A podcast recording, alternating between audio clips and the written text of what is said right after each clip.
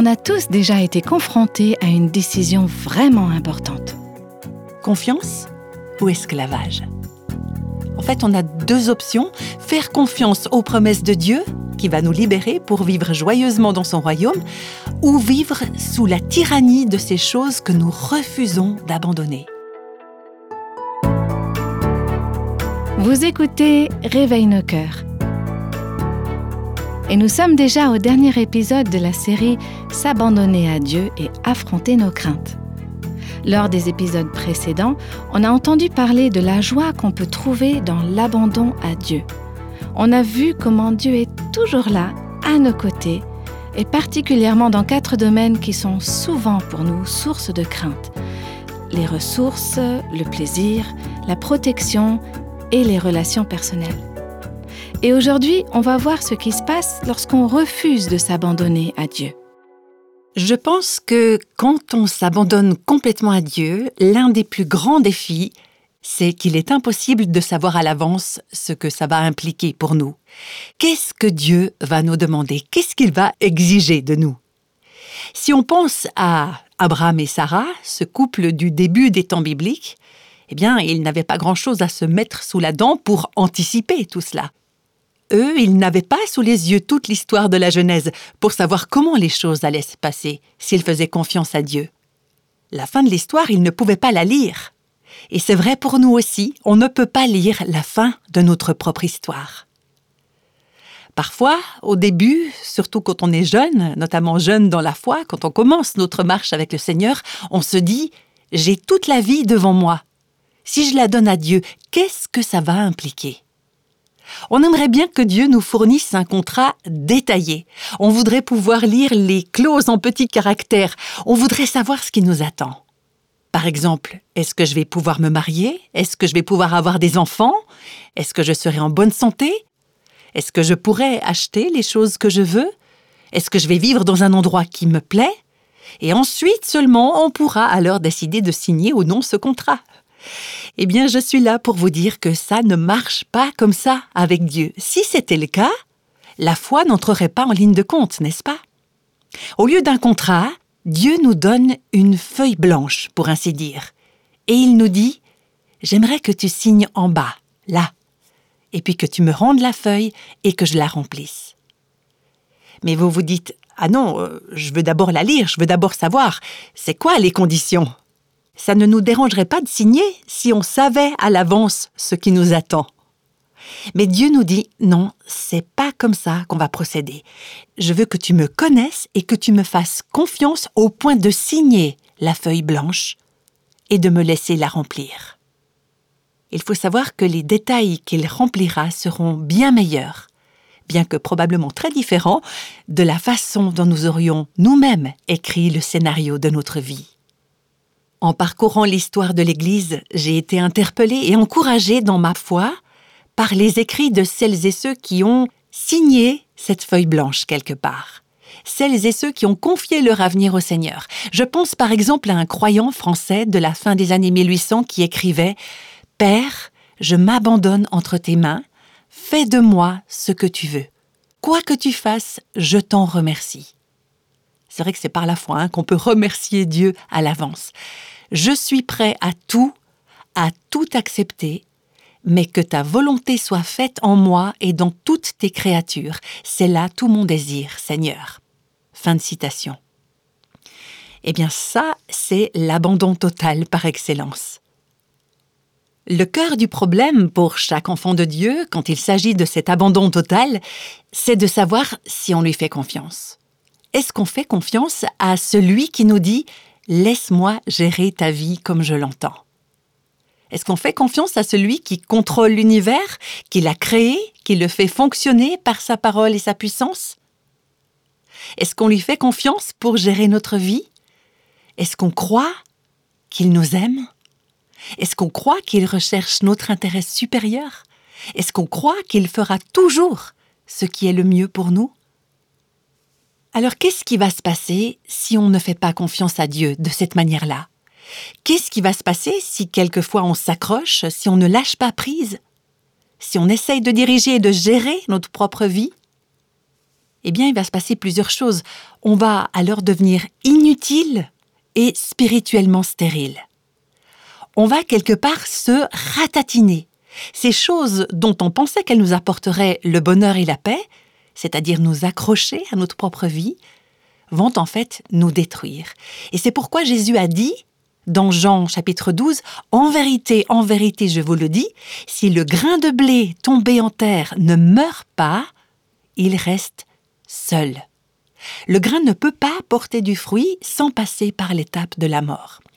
Donc tant qu'on n'est pas prêt à mourir avec le Christ, à mourir à notre propre réputation, à nos intérêts, à notre avenir, à nos projets, on restera seul. Mais quand on lâche prise, il fera en sorte que sa vie coule à travers nous et donne ainsi la vie à d'autres autour de nous. Jésus a dit, si vous voulez me suivre, vous devez renoncer à vous-même. Il faut que vous vous chargiez chaque jour de votre croix et que vous me suiviez. Car celui qui veut sauver sa vie, donc la personne qui s'y accroche fermement, la perdra. Mais celui qui perdra sa vie, c'est-à-dire qu'il la donnera, qu'il la déposera, qu'il l'abandonnera à cause de moi, celui-là la sauvera. J'aimerais qu'on puisse réfléchir à cela ensemble. Si on n'a pas confiance dans les promesses de Dieu, et donc si on ne fait pas un pas dans la foi, et qu'on ne s'en remet pas à Dieu, on se retrouvera en fin de compte esclave des choses mêmes que nous avons refusé d'abandonner. Confiance ou esclavage? En fait, on a deux options, faire confiance aux promesses de Dieu, qui va nous libérer pour vivre joyeusement dans son royaume, ou vivre sous la tyrannie de ces choses que nous refusons d'abandonner.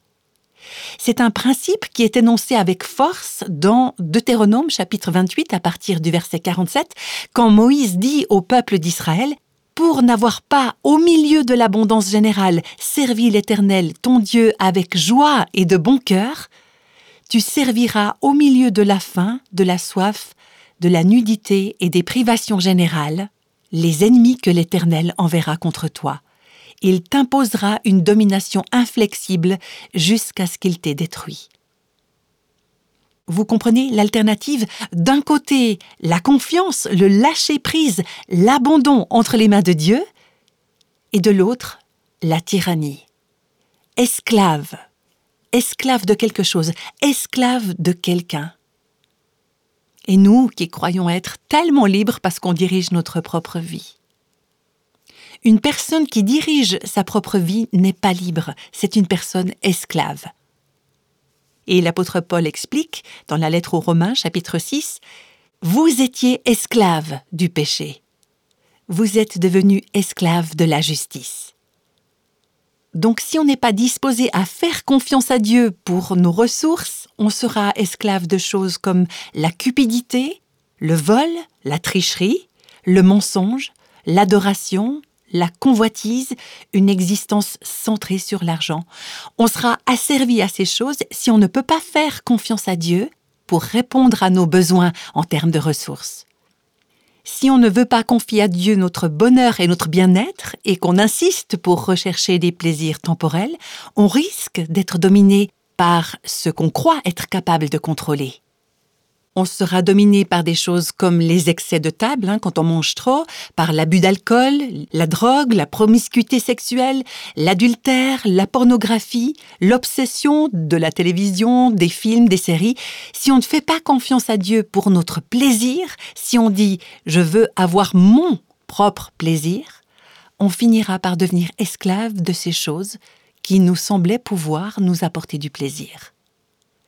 Et c'est pareil en ce qui concerne la protection. Si on ne fait pas confiance à Dieu pour notre sécurité, mais qu'on exige une sécurité et une protection toute humaine, on risque d'être envahi par la peur, l'inquiétude, par une attitude constamment défensive, une peur de l'intimité, des tendances à la violence. On va finir tyrannisé par la chose même que l'on considérait comme protectrice. Et en ce qui concerne les relations, si on ne place pas Dieu à la première place, on vivra dans la peur. La peur de perdre nos relations humaines. On va s'accrocher à notre conjoint, s'accrocher à nos enfants. Ça, ce n'est pas de l'amour. L'amour, c'est donner, c'est libérer. Autrement, vous allez vous accrocher. C'est comme si vous mettiez ces personnes en prison. Si vous vivez dans la peur de le perdre, votre mari va se trouver prisonnier de vos attentes. Et vous pouvez aussi craindre qu'il échappe à votre contrôle. Voilà pourquoi il faut que vous fassiez confiance à Dieu et que vous le mettiez à la première place. Et ne pas attendre que votre conjoint réponde à des besoins que seul Dieu peut satisfaire. On s'expose à être tyrannisé par la possessivité, par l'abus de pouvoir, par l'adultère, par les relations obsessionnelles ou contrôlantes, etc. On sera esclave si on ne se tourne pas vers Dieu pour qu'il soit notre première source d'amour, d'amitié, de compagnie. Il n'en reste pas moins que, quand on signe ce chèque en blanc, il n'y a aucune garantie quant à l'endroit où Dieu nous conduira, quant à ce qui se passera dans notre vie, quant aux difficultés rencontrées tout au long du parcours. Mais ce qu'on connaît, c'est le caractère de Dieu, et on sait qu'il est digne de confiance. Je suis tellement reconnaissante au Seigneur de m'avoir aidée, déjà quand j'étais une jeune fille, à apprendre à le connaître, à lui faire confiance, à signer ce contrat en blanc et à lui confier ma vie. Bien sûr, bien sûr, il y a eu des moments d'incrédulité, des moments de peur, des moments d'inquiétude et de préoccupation, mais au-delà de tout ça, il y a la confiance que Dieu sait ce qu'il fait. Nous savons que la volonté de Dieu est bonne, agréable et parfaite. Alors, dans le déroulement de son plan pour moi, il y a eu beaucoup de choses qui ne correspondaient pas du tout à ce que j'aurais personnellement choisi. Mais quand je regarde en arrière, après plus de 40 ans de marche avec Dieu, je peux vous dire qu'il a écrit un scénario bien plus merveilleux que tout ce que j'aurais pu imaginer. Et à maintes et maintes reprises, il m'a prouvé qu'il est fidèle et qu'on peut lui faire confiance. Comme ce serait stupide de ma part d'essayer de diriger ma vie moi-même. Mais malheureusement, il y a tellement de fois où c'est exactement ce que j'essaye de faire, mais c'est insensé, parce que le plan de Dieu, c'est le bon, c'est le meilleur. On peut lui faire confiance. Quand on se confie en lui, on reçoit des récompenses, de la joie et de la liberté qui dépassent de très loin tout ce qu'on pourrait obtenir quand on essaie de diriger notre propre vie. Il n'y a pas très longtemps, j'ai reçu une lettre d'une femme qui m'avait entendu parler de ce sujet de l'abandon à Dieu il y a plusieurs années. Ce jour-là, à la fin de mon intervention, j'avais demandé aux auditrices et aux auditeurs de signer une feuille blanche qui symbolisait leur volonté de tout abandonner à Dieu, leur passé, leur présent et leur futur. De l'abandonner entre les mains du Christ et de le laisser remplir le reste de la page avec son plan pour leur vie. Et voilà cette femme qui, des années plus tard, m'écrit pour me remercier d'avoir lancé ce défi. Voilà ce qu'elle me disait. Le Seigneur s'est servi de vous et de sa parole ce jour-là pour me rendre capable de voir des choses auxquelles je m'accrochais depuis plus de 30 ans, notamment l'amertume que je gardais au fond de mon cœur depuis avant mon mariage, il y a 33 ans de cela. Comme c'est merveilleux de pouvoir pardonner. C'est en partie ce que la signature de son contrat en blanc signifiait pour elle. Dieu a rempli les détails de ce contrat et il lui a dit à un moment donné, il faut que tu pardonnes.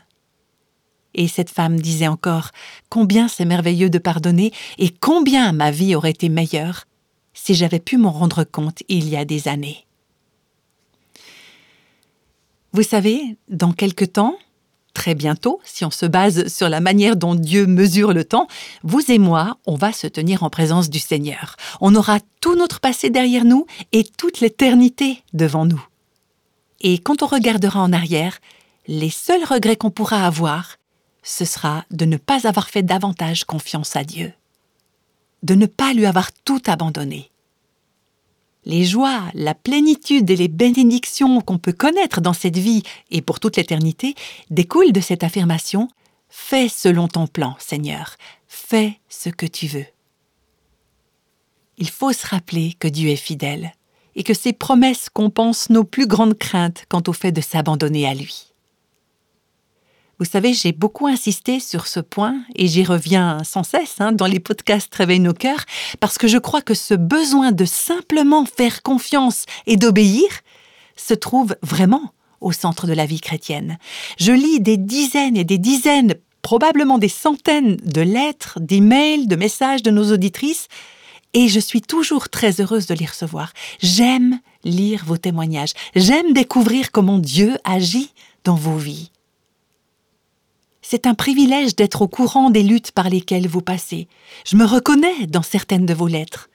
Et c'est très utile pour moi de connaître les problèmes auxquels certaines femmes sont confrontées. Beaucoup de ces lettres décrivent des situations vraiment difficiles, des femmes qui luttent avec des problèmes très durs, dans leur mariage par exemple. Et je me rends bien compte qu'il n'y a pas de réponse facile. Il n'y a jamais de réponse toute simple. Il n'y a pas de solution facile à court terme dans ces situations. Mais en lisant ces lettres, je prends conscience de ce que Dieu vous dit et ce qu'il me dit à moi aussi dans tous les domaines de la vie. Ce qu'il nous dit, c'est apprenez à découvrir quelle est ma volonté. Apprenez à découvrir ce que dit ma parole. Et puis mettez de côté vos idées toutes faites. Dites oui Seigneur, je veux te suivre. Dans tous les événements, dans toutes les situations, le défi c'est de savoir ce que Dieu veut que je fasse et ce n'est pas comment résoudre moi-même mon problème. Ce n'est pas comment je peux m'en sortir. Il s'agit plutôt d'essayer de comprendre quelle est l'intention, quelle est la volonté de Dieu, et de lui dire simplement Oui, Seigneur. Peu importe ce que ça implique, peu importe le coût, faire confiance et obéir, parce qu'il n'y a pas d'autre moyen d'être heureux en Jésus que de lui faire confiance et de lui obéir. Peut-être que vous avez entendu parler de l'histoire d'un jeune Américain qui s'appelait William Borden. Il a grandi dans une riche famille bourgeoise de Chicago. C'était l'héritier du domaine laitier Borden, une société laitière bien connue. L'horizon et les options qui s'offraient à lui étaient pratiquement illimitées. En 1904, quand il a obtenu son diplôme de fin d'études secondaires à l'âge de 16 ans, ses parents lui ont offert une croisière autour du monde en guise de cadeau de fin d'études. Il faut savoir que William Borden avait accepté le Christ comme son sauveur quand il était encore un jeune garçon. Et alors qu'il naviguait d'un continent à l'autre, il a pris conscience des besoins spirituels des peuples du monde entier. Et c'est quelque chose qui a profondément touché son cœur. Il a senti que Dieu l'appelait à servir Jésus en tant que missionnaire. Et il a dit, Oui Seigneur, c'est ce que je suis prêt à faire. Humainement parlant, il avait beaucoup à perdre dans cette décision. Il avait un bel avenir dans le monde des affaires, mais il sentait que Dieu l'appelait à le servir comme missionnaire. Et pendant ses années d'études à l'université de Yale, il a consigné dans son journal ce qu'il considérait comme le cœur du problème. Voilà ce qu'il a écrit. À chaque instant, vous devez dire non à vous-même et oui à Jésus. À chaque instant toujours. Dans le cœur de chaque homme, il y a un trône et une croix. Si le Christ est sur le trône, le moi est sur la croix.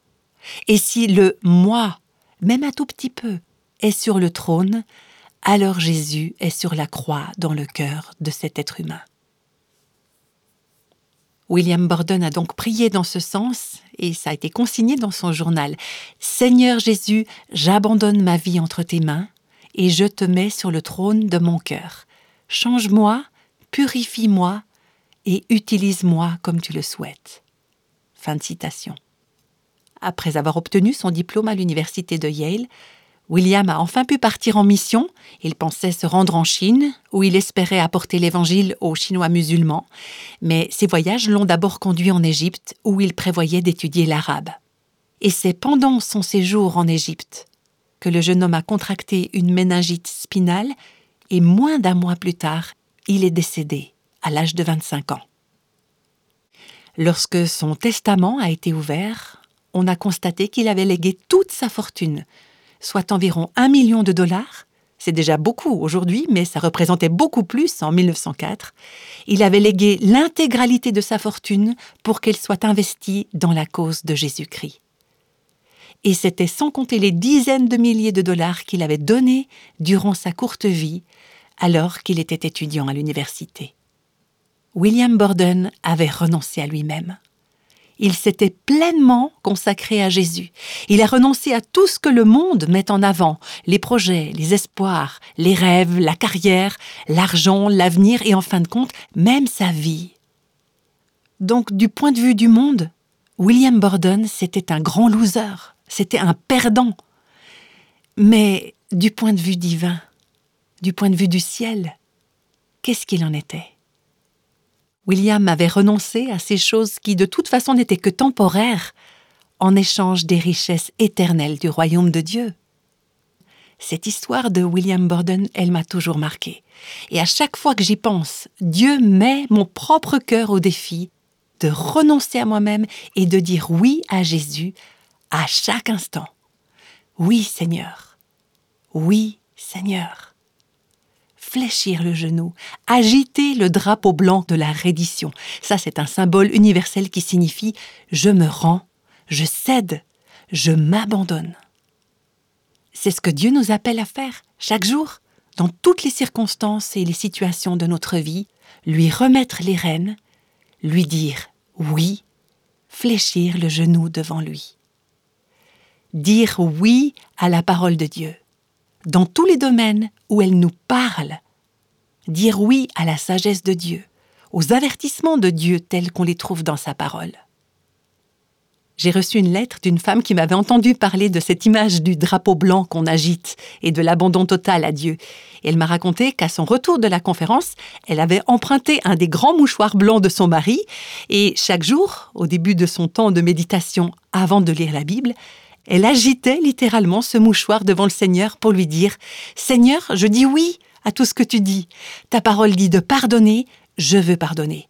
Ta parole dit de donner à ceux qui sont dans le besoin, je donnerai tout ce que tu me pousseras à donner. Quoi que tu dises dans ta parole, je dirai oui, oui Seigneur. J'agite le drapeau blanc de la reddition et je fléchis le genou devant Jésus, mon Seigneur. Voilà ce qu'elle écrivait. Alors j'aimerais vous encourager à dire oui, non seulement à la parole de Dieu, mais aussi à accepter le chemin divin, les voies divines, il s'agit de la providence et de la souveraineté de Dieu, de la confiance dans le fait que ce qu'il opère dans votre vie et dans ce monde est conforme à son plan. J'ai une amie qui a récemment traversé une période très très douloureuse dans sa famille. Et elle m'a dit que la paix qu'elle ressentait au milieu de cette tourmente découlait de sa décision d'accepter ces événements comme étant la volonté de Dieu pour sa vie. Elle me disait C'est la volonté de Dieu pour ma vie. C'est évident.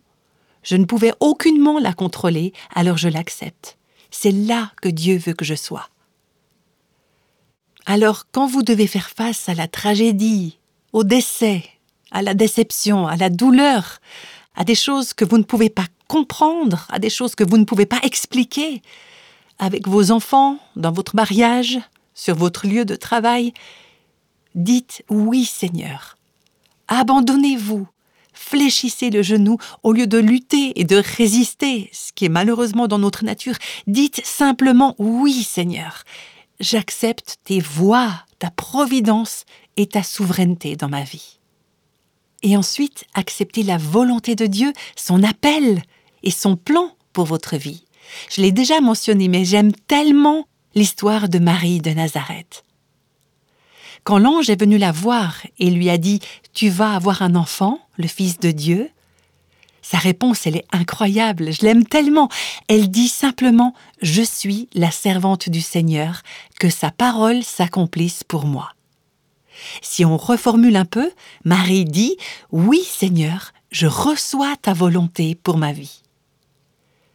Alors vous allez peut-être me dire Attendez, moi, je ne suis pas Marie, Dieu ne veut pas me donner quelque chose. Mais peut-être que Dieu vous donne quelque chose, quelque chose comme le célibat, par exemple, peut-être pour un certain temps, peut-être même pourquoi pas pour toute une vie. Si c'est la volonté de Dieu pour votre vie, dites oui. Peut-être que votre mariage est un mariage très difficile.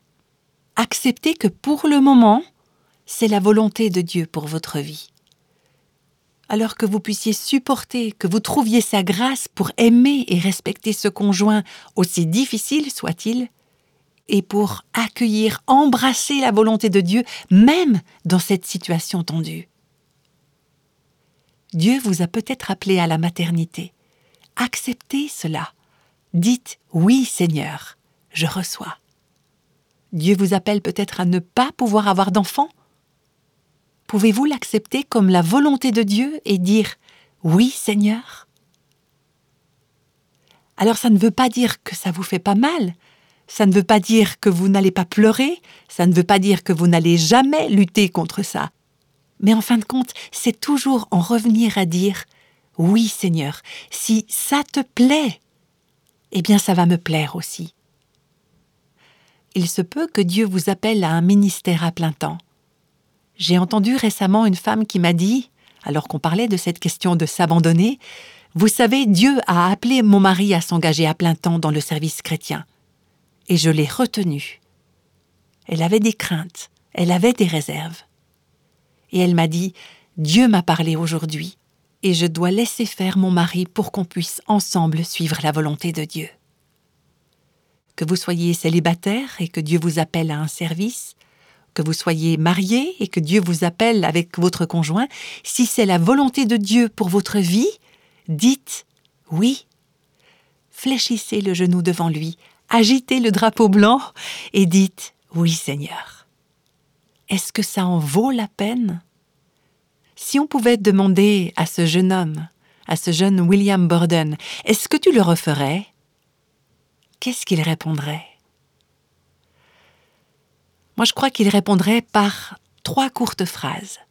Des phrases qu'on a découvertes après sa mort, écrites au dos de sa Bible. Les voici. Pas de réserve, pas de recul, pas de regret. Pas de réserve, pas de recul, pas de regret. Vous allez me dire, mais il a perdu la vie à l'âge de 25 ans, quel gâchis Pas de réserve, pas de recul, pas de regret. Est-ce que vous pensez qu'il ait eu un moment de regret quand il se tenait en présence du Seigneur? Moi, je crois pas. Pas le moins du monde. Pour quelle cause est-ce que vous vivez? Est-ce que cette cause vaut la peine de mourir pour la défendre? Quand on se présentera devant le Seigneur Jésus, bientôt, comme ce sera le cas de nous toutes et tous, est-ce qu'on pourra regarder en arrière cette vie terrestre et dire voilà comment je l'ai vécue, sans réserve, sans regret, parce que j'ai simplement fait confiance et obéi à Dieu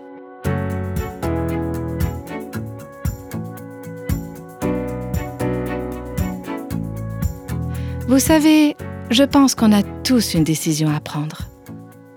Allez-vous dire Oui Seigneur? Et ce n'est pas important seulement de le dire maintenant. Je pense qu'il faut vraiment le répéter chaque jour et apprendre à le dire de plus en plus.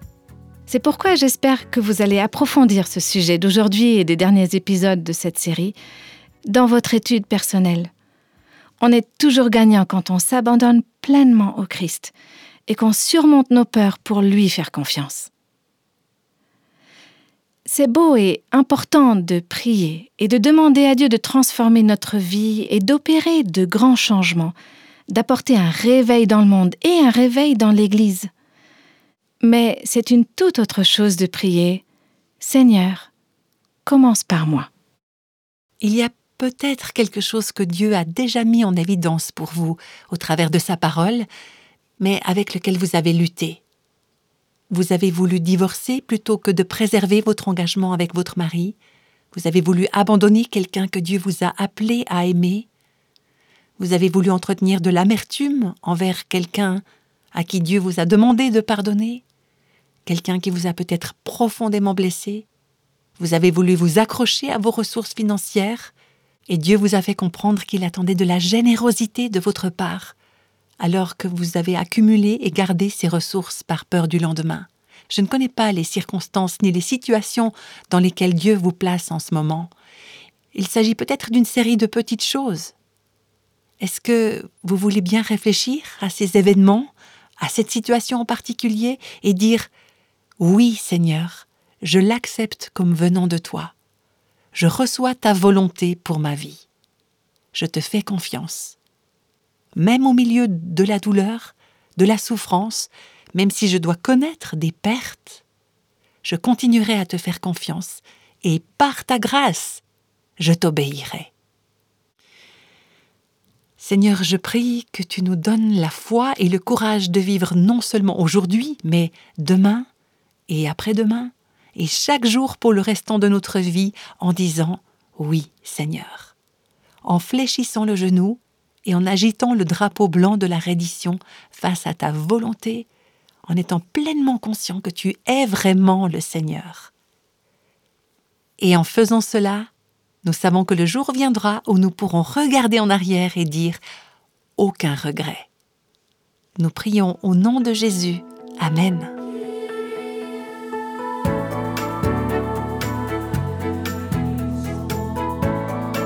Tous les extraits de la Bible sont tirés de la version second 21. Réveille nos cœurs est le ministère francophone de Revive Our Hearts avec Nancy DeMoss Volgemuth. Avec les voix de Christine Raymond et Jeannette Kosman.